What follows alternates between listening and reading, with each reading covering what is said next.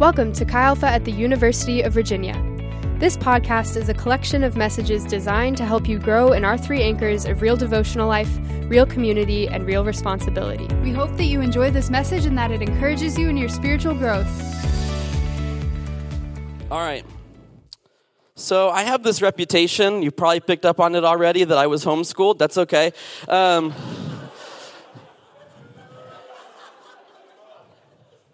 like some people are cheering. There's some like public school kids in the back that want to throw me in a locker. no lockers here. Jokes on you. No, I did get bullied a lot as a kid. My sister was relentless, but it's not about me right now. It's not about me right now but uh, in all honesty, like I have the reputation, like on our staff team, of being like the, the staff member that's most cringy. Which I don't know if that's saying a lot or not, because there's like two of us on our local campus staff team, so it's like okay, I'm like more cringy than one other person. But I think it really all started when people began to come to me for prayer about finals and midterm and homework.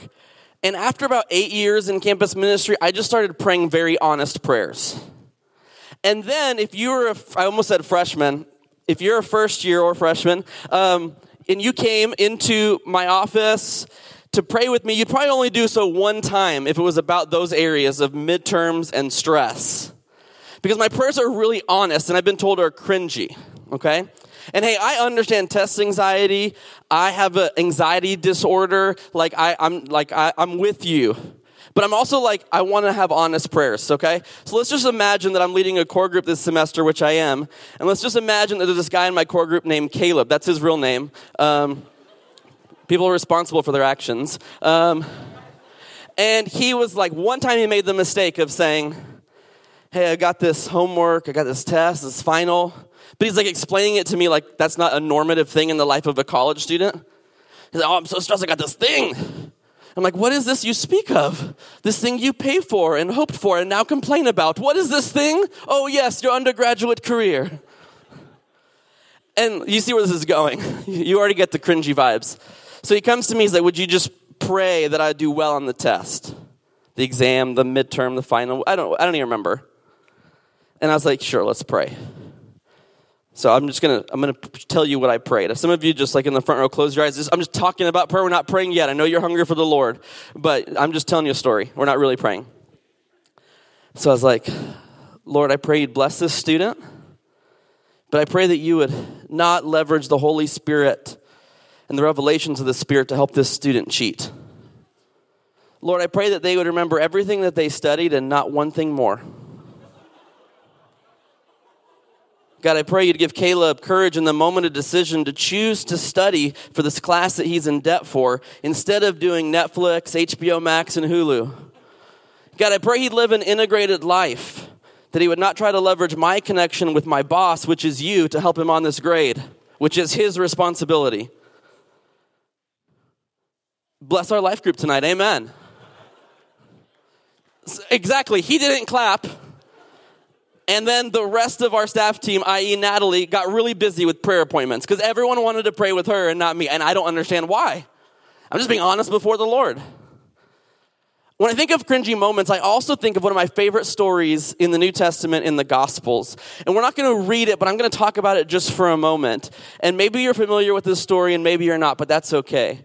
The disciples, the friends, the pupils of Jesus, they are in a ministry context they're sharing the gospel, they're preaching about the good news of the kingdom of God, and people are unresponsive.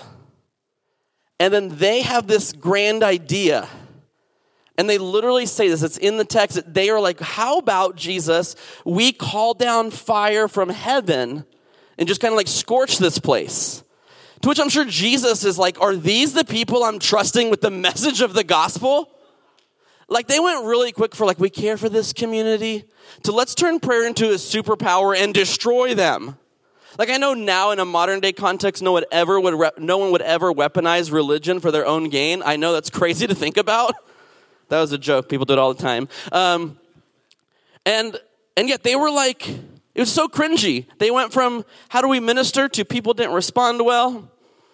Maybe we could, you know, call down fire like i don't know how god gets the glory but that must have been a really rough core group that that was their response they're like, man, I we used to love these people, but let's talk about God's wrath right now and let's show them. What's interesting about cringy moments, whether you're me and pretty much my whole life and aesthetic is cringy, or whether you're disciples and there's moments where they miss. I think of, oh my gosh, Simon Peter, right? Do you guys know that? Do y'all know that story? It's, it's like, it's at the end of the life and ministry of Jesus, and Jesus is, is like washing their feet, which is at this crazy cross cultural scandalous moment when he steps into the role of like suffering servant, imaging Isaiah. And he wants to wash their feet, and Simon Peter's like, no. Do y'all know this story? It's, it's, it's I'll, I'll share it. It's okay. And, and then, I mean, how do you say no to Jesus? I don't know. Simon Peter does. He's like, no, you're not going to wash my feet. And then Jesus says, like, no, basically, I really am, and I really want to. I need to model this. And then Simon Peter's like, well, why don't you wash my whole body then?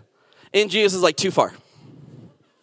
No, hard pass on that. No, just, just stick with the feet. Like he just keeps trying to get it and he misses just a little bit. It reminds me, and this is probably when most of y'all were like three years old, but for like a two week period in American pop culture, it was really popular in terms of fashion to not wear one polo shirt, but to wear two. Yeah, I know. So as you can imagine, I wore three. Those things are thick. You know what I'm saying? Three of them? But for, th- for two weeks, I was like the coolest kid in my youth group and at my school, and I was homeschooled, and it wasn't that hard. I think, though, all of us have the opportunity this weekend to see something amazing happen in our lives or to unintentionally do something cringy. When I step into retreat weekends and retreat spaces, whether I'm a student or a staff, the cringy mistake that I'm often prone to make is that I would only seek God's hand and I wouldn't seek his face. That I'd come in this space with a list of I wants and I needs, and I'd forget that the greatest need I have is for him. That in all my questions and doubts and deconstruction and reconstruction, that in every single concern I have about the trajectory of Christianity and Jesus and the Spirit working in my life, that I could forget and miss that Jesus is the answer. That Jesus is the perfect theology embodied. We see that in Hebrews. We see that in Colossians. I was sharing the gospel with a family member of mine, and don't worry, I'm not always that missional. It was just a Christmas gift turned into a book club, and I'm really not that intentional with my family at times, to be honest. There was just this book exchange to give you a backdrop at Christmas. And in the book exchange rules were no theological books or commentaries. And I was like, that seems pretty pointed. Like some of the people in the group chat are Wiccans and I'm the pastor. I think that's really aimed at me. So then I got them this book, How Not to Read the Bible, which is a great book that we use on campus. And I shared it with them as kind of a joke because it's like how not to read the Bible. It's not like I didn't break the rules because I'm a rule follower, but I did break the rules and had a gospel with my family. But then it turned into an accidental book club with like seven people who were reading the book. And I was texting one of my relatives who does not know Jesus yet. And they were like, the Bible is so hard to understand. And I was like, Amen. And they're like, the Bible is so complex and tricky at times. I was like, keep on preaching. And then the person said over text, but like, couldn't have God just made it easier? by sending someone or something to just tell us what he really meant. And I was like, I'm really not trying to do like a Jesus juke here. But he did do that. And it is Jesus. And he is the perfect theology embodied. And the conversation led to more kind of sowing of seeds, and I'm trusting God to, to bring those so that that person, that family member of mine, could know Jesus the way I know Jesus. But it reminded me as they were asking their questions, or students on our campuses ask difficult questions. I both want to create a space where people find permission to ask questions, but that they get to meet the answer themselves, who is Jesus. They get to encounter something. Because I learned long ago that if someone can be argued into the kingdom, someone smarter than me could probably argue them out of the kingdom. If I could convince someone by logic alone, not only would I be trying to minister outside of the way we see Jesus ministering, but also being relying on myself. And the passage that reminds me the most on what it means to pursue people and invite people into a community that's full of life is found in the book of Acts. We're going to be reading this passage throughout uh, our time together this evening. Our kind of theme is RE or RE. We'll have four different words that we look through in each of the four sessions. We're in Acts chapter 2, verse 42 through 47.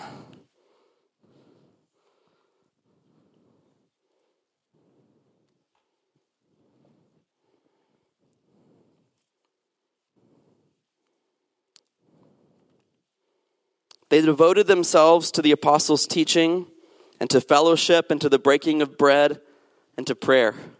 Everyone was filled with awe at the many wonders and signs performed by the apostles. All the believers were together and had everything in common. They sold property and possessions to give to anyone who had need. Every day they continued to meet together in the temple courts. They broke bread in their homes and ate together with glad and sincere hearts, praising God, verse 47, and enjoying the favor of all the people. And the Lord added to their number daily those who were being saved. I feel like we're having fun, we're laughing, you're getting used to what my core group guys call is Blane Young energy, which they kind of always frown when they say it, so I'm still praying through that with my therapist. She's great though. But I want to, if you're, if you're able, why don't you stand with me with Bible in your hand? We're going to do a little exercise. And if this fails miserably, I'll just pretend it was Blair's idea. So we just read Acts 2 42 through 47. So it'll help you if you have your Bibles, but I just want to provide a quick summary thematically of this incredible community that we see. In verse 43, everyone was filled with awe because of signs and wonders. In 44, believers were together and had everything in common. It kind of speaks to a commonality, a common story. In 45, there was a sharing of physical items. I love this verse. It's like light socialism without the bad stuff. I'm here for it.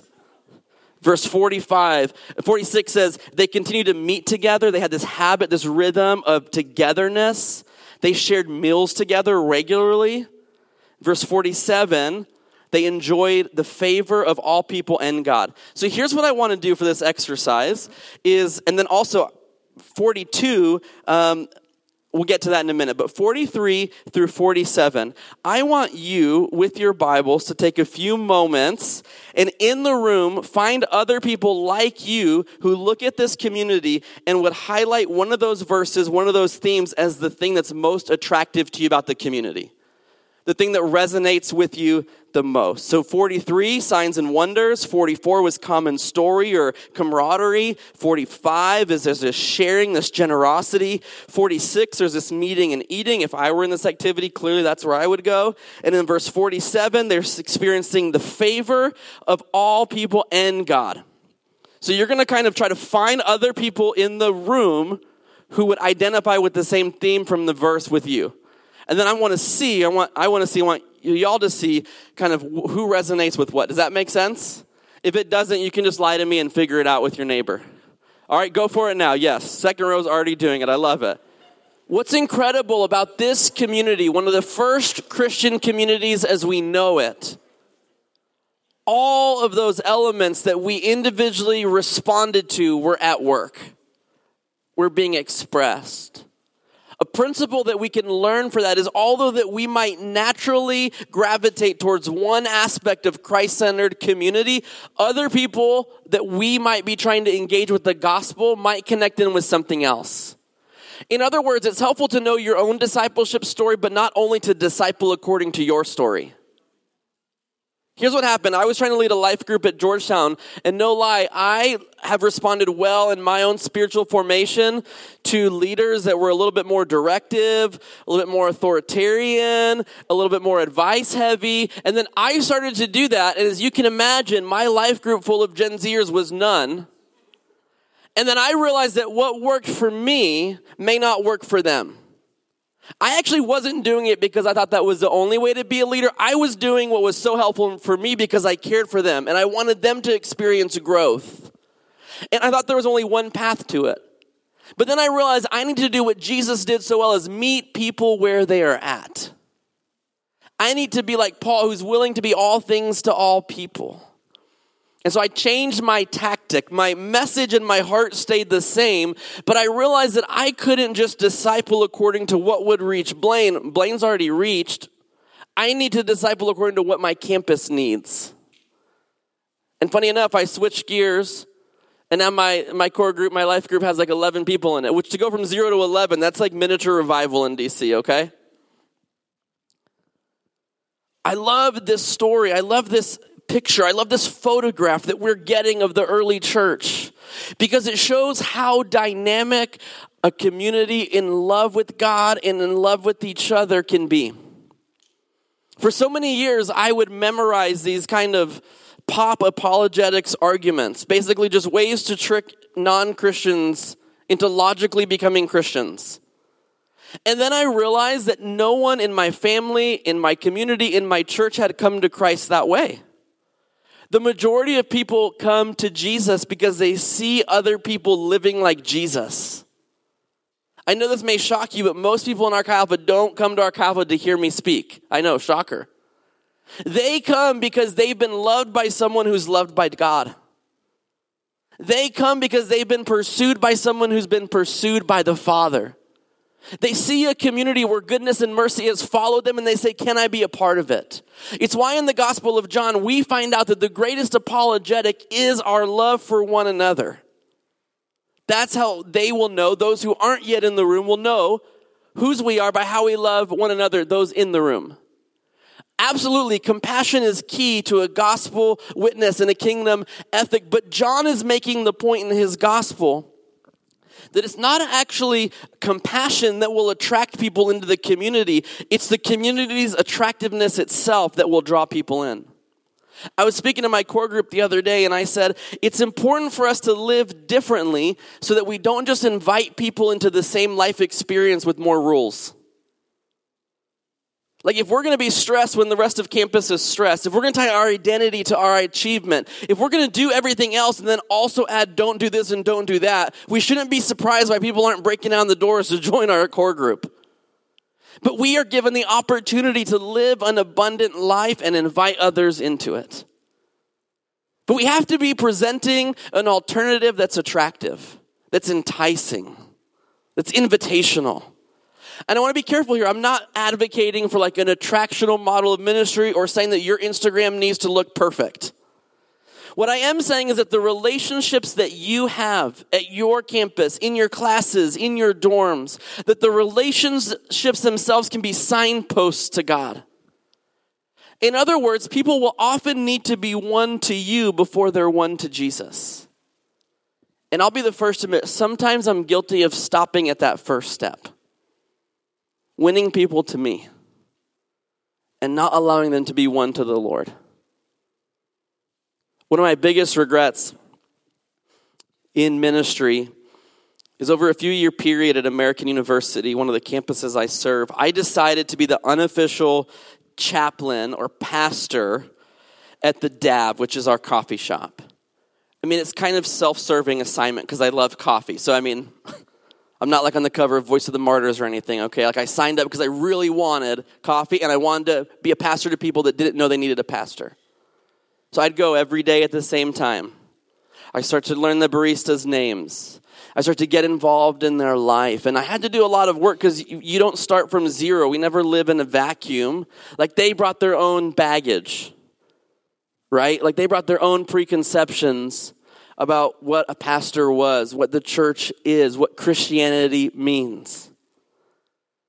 And after a few years, they began to open up to me about their stories and their struggles and their reality. And they stopped wondering why I was like 30 something and kept hanging out on campus. Like I addressed that. And probably about two years in, they realized I'm not leading a fraternity called Chi Alpha. Um, it's something else. And yet, once that class of baristas graduated, I realized that although I had won them to me, I hadn't won them to Jesus, which means I had failed. They saw me as a trusted person on campus. They didn't assume that I was a bigot or a racist because of my faith, tradition, and alignment. They thought I was cool, believe it or not, even without the three polos. And yet it didn't really matter because they graduated having a weird friend named Blane and they didn't graduate any closer to King Jesus. I made the mistake of not bringing up Jesus early and bringing up Jesus often. I did the relational work of meeting them where they're at, but I didn't go the next step and helping them encounter Jesus. And so when they graduated or they dealt with death and tragedy, knowing me wasn't enough. Community is a powerful, a powerful gift that we get. And it's possible to try to follow Jesus on our own without community. I mean, you're here, so I assume you're not doing that, which is good because there's not really a biblical framework for that. And yet, sometimes some of us can think community is so good that we make community our Lord and Savior. And then the community, understandably, will let us down. People will disappoint us. Leaders will accidentally offend us. Someone will, brokenness will rub off on you in the wrong way. Someone will experience tragedy beyond expectation. And community will never be a replacement for Jesus himself. It's not strong enough, it's not firm enough, it's not long lasting enough. And for many of you, your time in this community is limited. And that's not like a secret, right? It's a campus ministry context. So if you guys look so scared, you're like, what? But by design, there should be some urgency so that we would enjoy community, but that the community would point us closer to Jesus. I had a roommate who was a part of Archi Alpha in college. I went to the University of Alabama, Roll Tide, and you have to say that like contractually or donate to the school every time you bring it up. It's weird. After college, he spent six years church hopping and then finally gave up. And I was like, What happened?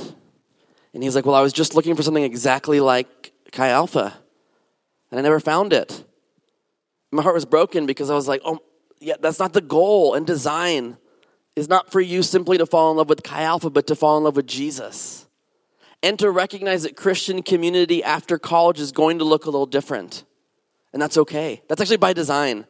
You'll get to experience multi generational discipleship in new ways. But my friend, my roommate Josh, he was like, But I wanted to be in a place where everybody was in the same location, cheered for the same team, all in the same stage of life. And I was like, You described something that was good, but not something that is permanent.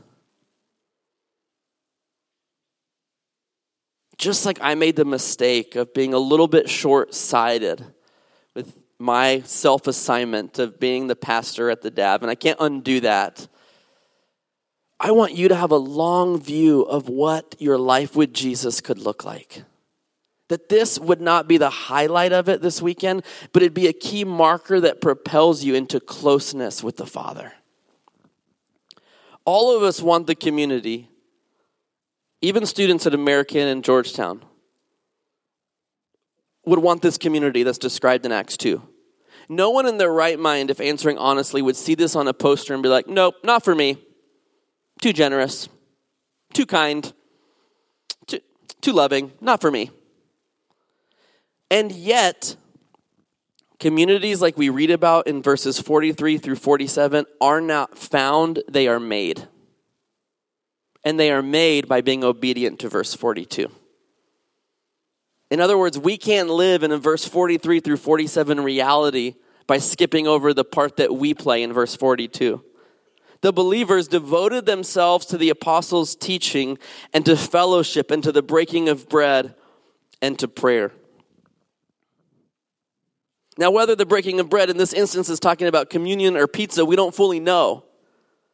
But I do love that it's saying there has to be devotion in order for community to function beautifully. And if you're taking notes, and I hope you are, is that devotion can be defined as discipline plus delight. Discipline and delight. I wasn't asked to say this, but I, I, I just got to say it to be honest with the text. Luke, who writes Acts, doesn't say they devoted themselves to the teaching of Jesus or they devoted themselves to the red letters in the Bible, to the apostles' teaching. A lot of my students, and I say this to their face, so I don't mind saying it behind their back, are in love with the idea of the kingdom until it becomes localized. Like they're down for John Mark Comer, practicing the way, even my Dallas Willard quotes and N.T. Wright. But when I remind them that unity that, call, that Paul calls for in Scripture is localized, that the kingdom of God functions in local outposts with human imperfect leaders, when the idealism fades, the participation drops. They were devoted to the apostles' teaching and to fellowship. Now, I'm not going to sit on this fancy stool and try to convince you that, like, Pete or Zach or Blair are apostles, okay? That would take a weird turn at this retreat. But I do want to say that according to the text, like you have to be devoted to your local leader's teaching. But catch that, it's not celebrity pastor culture because it doesn't say be devoted to their brand or be devoted to them, it says to their teaching they're teaching about Jesus, but it always has to be expressed. And I think, because students ask me all the time, well, why does it have to be that way? And I think our appreciation grows for the perfect king, the perfect leader, the more we spend time around imperfect leaders. My appreciation grows for the faithfulness of Jesus when I recognize my own fickleness and the fickleness of those around me. Now, it's not saying that you should be devoted in a way that would be unhealthy or to toxic or abusive leadership. But it is saying that our devotion to earthly leaders and their teaching about Jesus is the way in which we set the table to live into the rest of this reality. Fellowship, there's not usually a lot of arguments on that one. Breaking of bread, we have disagreements at times over communion, but hey, let's take it, we're in. And then prayer, the last one everyone's least favorite spiritual discipline, if we're being honest, right? Maybe it's just me. That's okay. That was awkward. I just put that out there and no one agreed. It's like, oh, they devote themselves to teaching. Yes, I like teaching and podcasts and sermons. To fellowship. That sounds fun. Xbox, anyone? To the breaking of bread. And to prayer. And yet, prayer allows us to experience more of those thin spaces that Pete was talking about. I gotta be candid, like Jesus prayed more than I would have expected him to. Jesus was always before and after miracles, before and after ministry moments. He was taking these retreats of prayer in seasons of joy and in seasons of difficulty. That's why his brother James kind of has this amazing set of verses. It's like, if you're sick, pray. If you're suffering, pray. If you're having a great day, pray. That was like the Passion Translation, sorry. Uh, if you're like engaged in anything in life, the believer's response is prayer.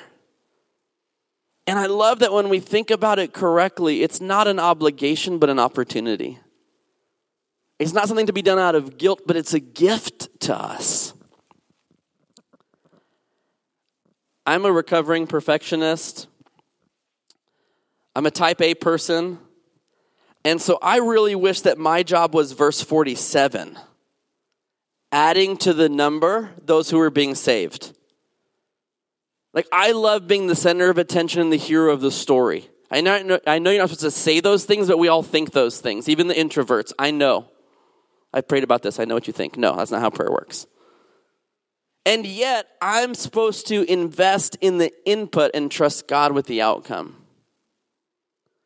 I think many of us, we, we have an idealized picture of community and we're not willing to invest or sacrifice for it. And then we don't find ourselves walking into it and we wonder what's wrong.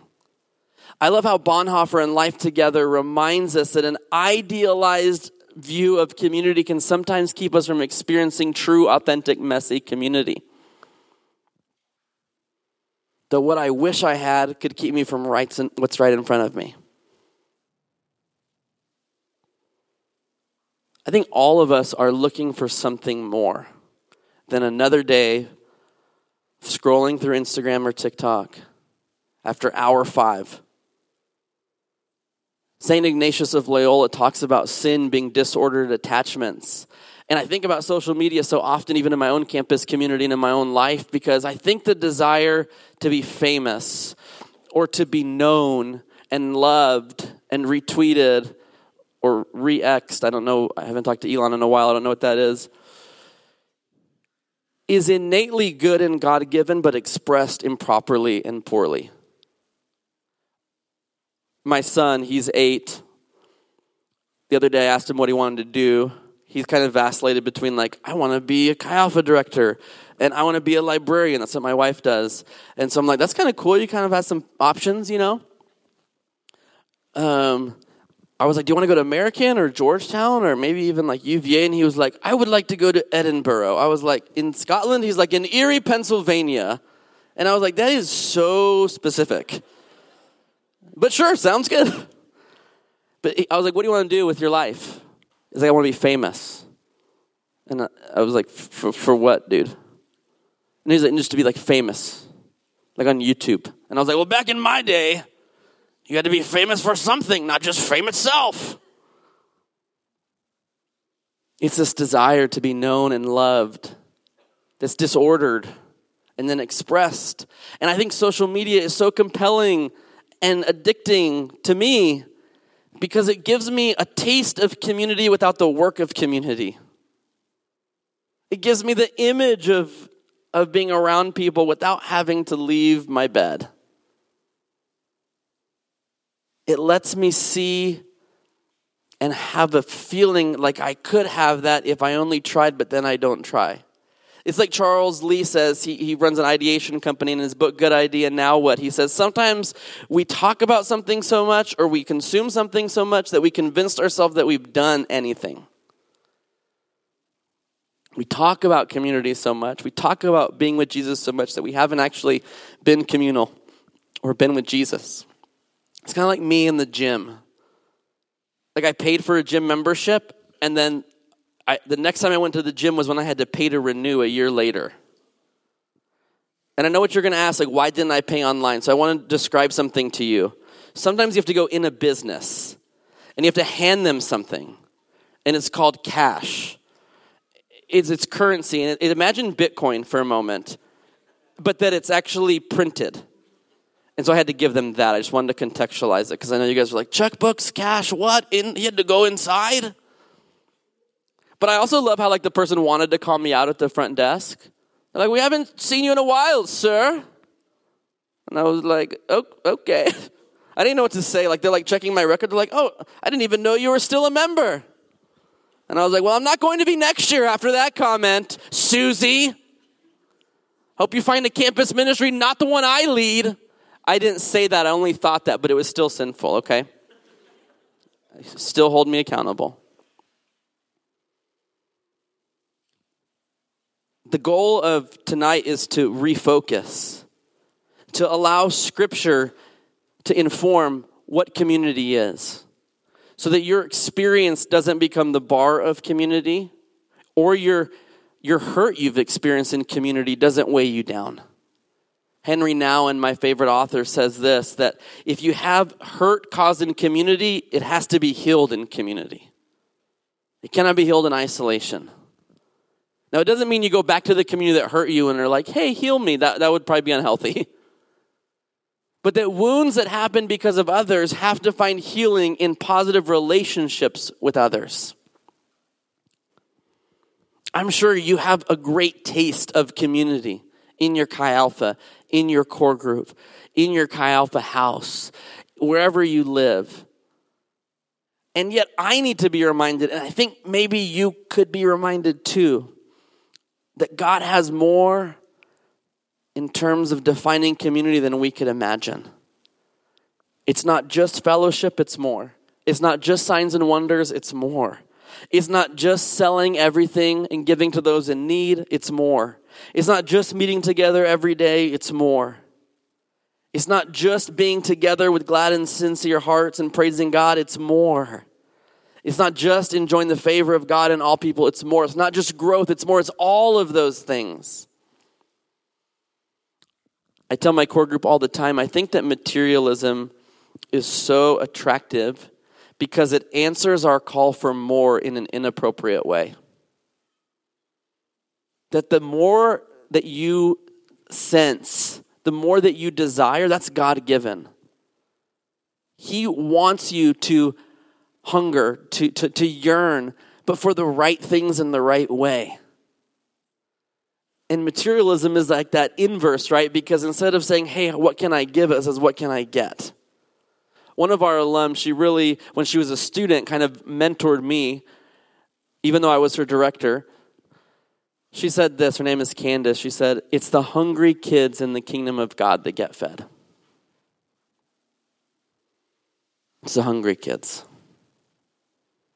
In a culture where desperation and neediness is looked down upon, those are some of the highest values in the kingdom of God. For me, following Jesus has been somewhat complicated lately because I'm faced with this question of how do I teach and train and help form students to hope in Jesus if I'm not willing to trust Him again in some areas where I feel like He might have let me down? Like, am I willing to be disappointed? In other words, I think sometimes I protect Jesus' reputation in my own mind from myself. It's someone with an anxiety disorder, someone who's had two back surgeries before the age of 30. Anytime at my church they're like, hey, we'd like to pray for people that have uh, anxiety, I'm like, oh no, mm-mm. Maybe y'all are more spiritual than me, but I'm like, nope, I do not want to, nope. Do not want to go to that rando volunteer person who might say something awkward. Like that pastor that one time was like, well, You're dealing with anxiety and depression. Did you do your Devos today? And I was like, uh, Yes, sir. I did do my Devos. In, in, the subtext was it didn't necessarily address the chemical imbalance, but I didn't say that at the time. I wasn't woke yet, but I wanted to say it. When they're like, Man, we feel like someone has an injury in their back and we want to pray for them, I'm like, My back is always feeling bad. So I'm like, I'm like a walking around about to be a prayer request. some of my students come to church with me. So I'm sure they're always like, why is Blane always at the altar? Like, is our director really a Christian? Like, he keeps responding. And in a, such an image conscious place as DC, it's like an extra step of like letting the flesh die. Because I want to be seen like as a successful Chi Alpha director that the church supports, not like the needy person that always has back and brain malfunctions that was homeschooled on top of it. I mean, come on, that's oh over 3. I've got a testimony, y'all. I come to the altar because it's the place where certain things can die so that other things can live. All of us want a resurrection story, but few of us are wanting to see anything die. I take that walk I take that walk most Sundays. I'm not perfect, but most Sundays I take that walk, even when they don't mention something I'm struggling with, because I want to risk it again for Jesus. I don't want to be content managing something that He might want to heal. And I'm saying that as the guy that has a therapist, has a physical therapist, has a surgeon on speed dial. I'm taking meds, but I also believe in anointing and prayer and fasting. And I'm caught in this place where I feel like in this season, Jesus is asking me, Would you be willing to trust me again? Maybe you're here and you can relate to that. Maybe you're, you're being asked to trust Jesus for the first time, but I think most of us probably have areas of our life where we not only are uncomfortable with Jesus being Lord, we're not willing to ask Him to save. Because we've prayed the prayer. And I get it, I've been there. Like the amount of times I've responded to the altar call and then walked away seemingly unchanged is frustrating. And yet, I believe that God's redemptive power is somehow forming me in those processes. And I think I would rather risk disappointment and let God explain it later than not ask for a prayer that He was waiting to answer.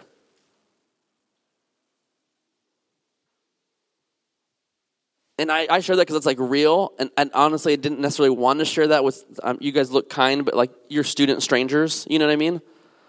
And some of you are probably going to come to me and want to pray for me, and I'm going to have to be like, okay, fine, even though I'm like, what? no, that wasn't what I was saying that for. it's like I want to be open to God moving because I want to be devoted.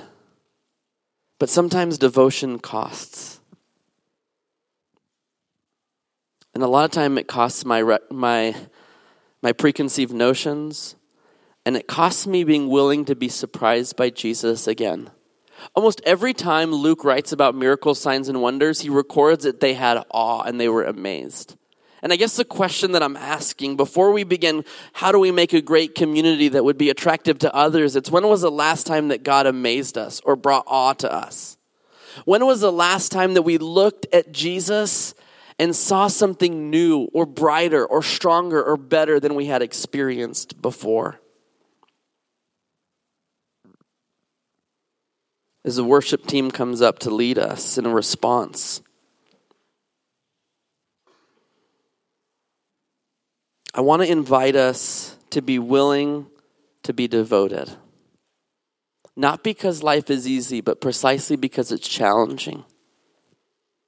I want to invite us to have a refocused picture of community, not that's perfect, but that's becoming something that God designed. I want to invite us to lean into both the delight and the discipline of devotion. And I want us to respond in a way that won't only matter in this moment, but will matter for those that aren't here yet. The beautiful part of grace is that it's too big to fit in any of our pockets alone that we get to experience Jesus so that others might know him.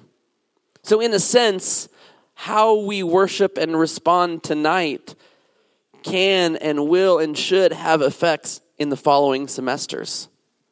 Because God is too big and bright to do it only for you, He wants to do it for you and your friends and your family. Why don't you stand with me as you're able? I want to pray. I want to open these altars. I cannot make any guarantees about what will happen when you come to the altar, except that you will have the opportunity to trust in Jesus again, and He is glorified when we trust in Him. And even when it feels like He's not moving or working or answering in the ways that we would want, hope, or plan, He is doing something in our lives. I want to hope and trust and risk for my own story, for the story of my family, and for the story of my students. I don't want my experience to be the limit of what God could do. So, Jesus, I pray, would you give us courage to say yes to you again? Would we have courage to say yes to you in an area where we might have experienced disappointment or disillusionment?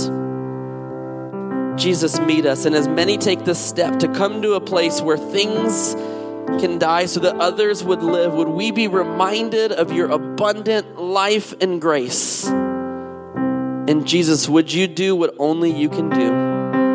It's in your name we pray. Amen. The altars are open. Lord, we thank you for your presence here tonight. God, we believe that you are in this room, Lord, that you are moving and speaking. God, that you're answering prayers, Lord, that you are bringing hope, Lord, not just what you have done and what we can hope in uh, because of what your son did on the cross, but Lord, how you are actively moving. Um, Lord, we thank you for your spirit, Lord. Um, we're thankful that you come and you dwell among your people. Um, and Lord, tonight we've declared many things about you, God, that you are awesome. Lord, that you are uh, incomparable, God, that there is no one like you. Lord, that you are powerful, that you are mighty. God, that you are the God who paid it all for each one of us in this room. Um, and Lord, tonight we uh, just ask that you would come, that your spirit would do the work that only you can do. Lord. And we pray that specifically, Lord, you would refocus our hearts, God, that you would center our lives, God, that we would have a devotion. Lord, um, I pray that even tonight as we leave this room and this weekend as we continue together, I pray that devotion would grow. Lord, I pray that we would experience and encounter you and your spirit in new ways. Lord, that you. Um, yeah, we believe that you know exactly what we need, Lord, that you know um, exactly what we need to be reminded of, Lord. And so we invite your spirit to come and do it. Lord, I pray that you uh, would just be honored in our praise tonight, God. Uh, we pray that throughout this weekend, Lord, that you would continue to meet us in this room just as you have tonight. So, Lord, we love you. We stand in awe of you as we sang over and over again tonight, Lord, that you are so worthy of devotion and praise and awe. And we give it all to you tonight. To your glorious and wonderful and powerful name that we pray. Amen. Thank you for listening to the Chi Alpha at the University of Virginia podcast. For more information, you can visit our website, xaatuva.com.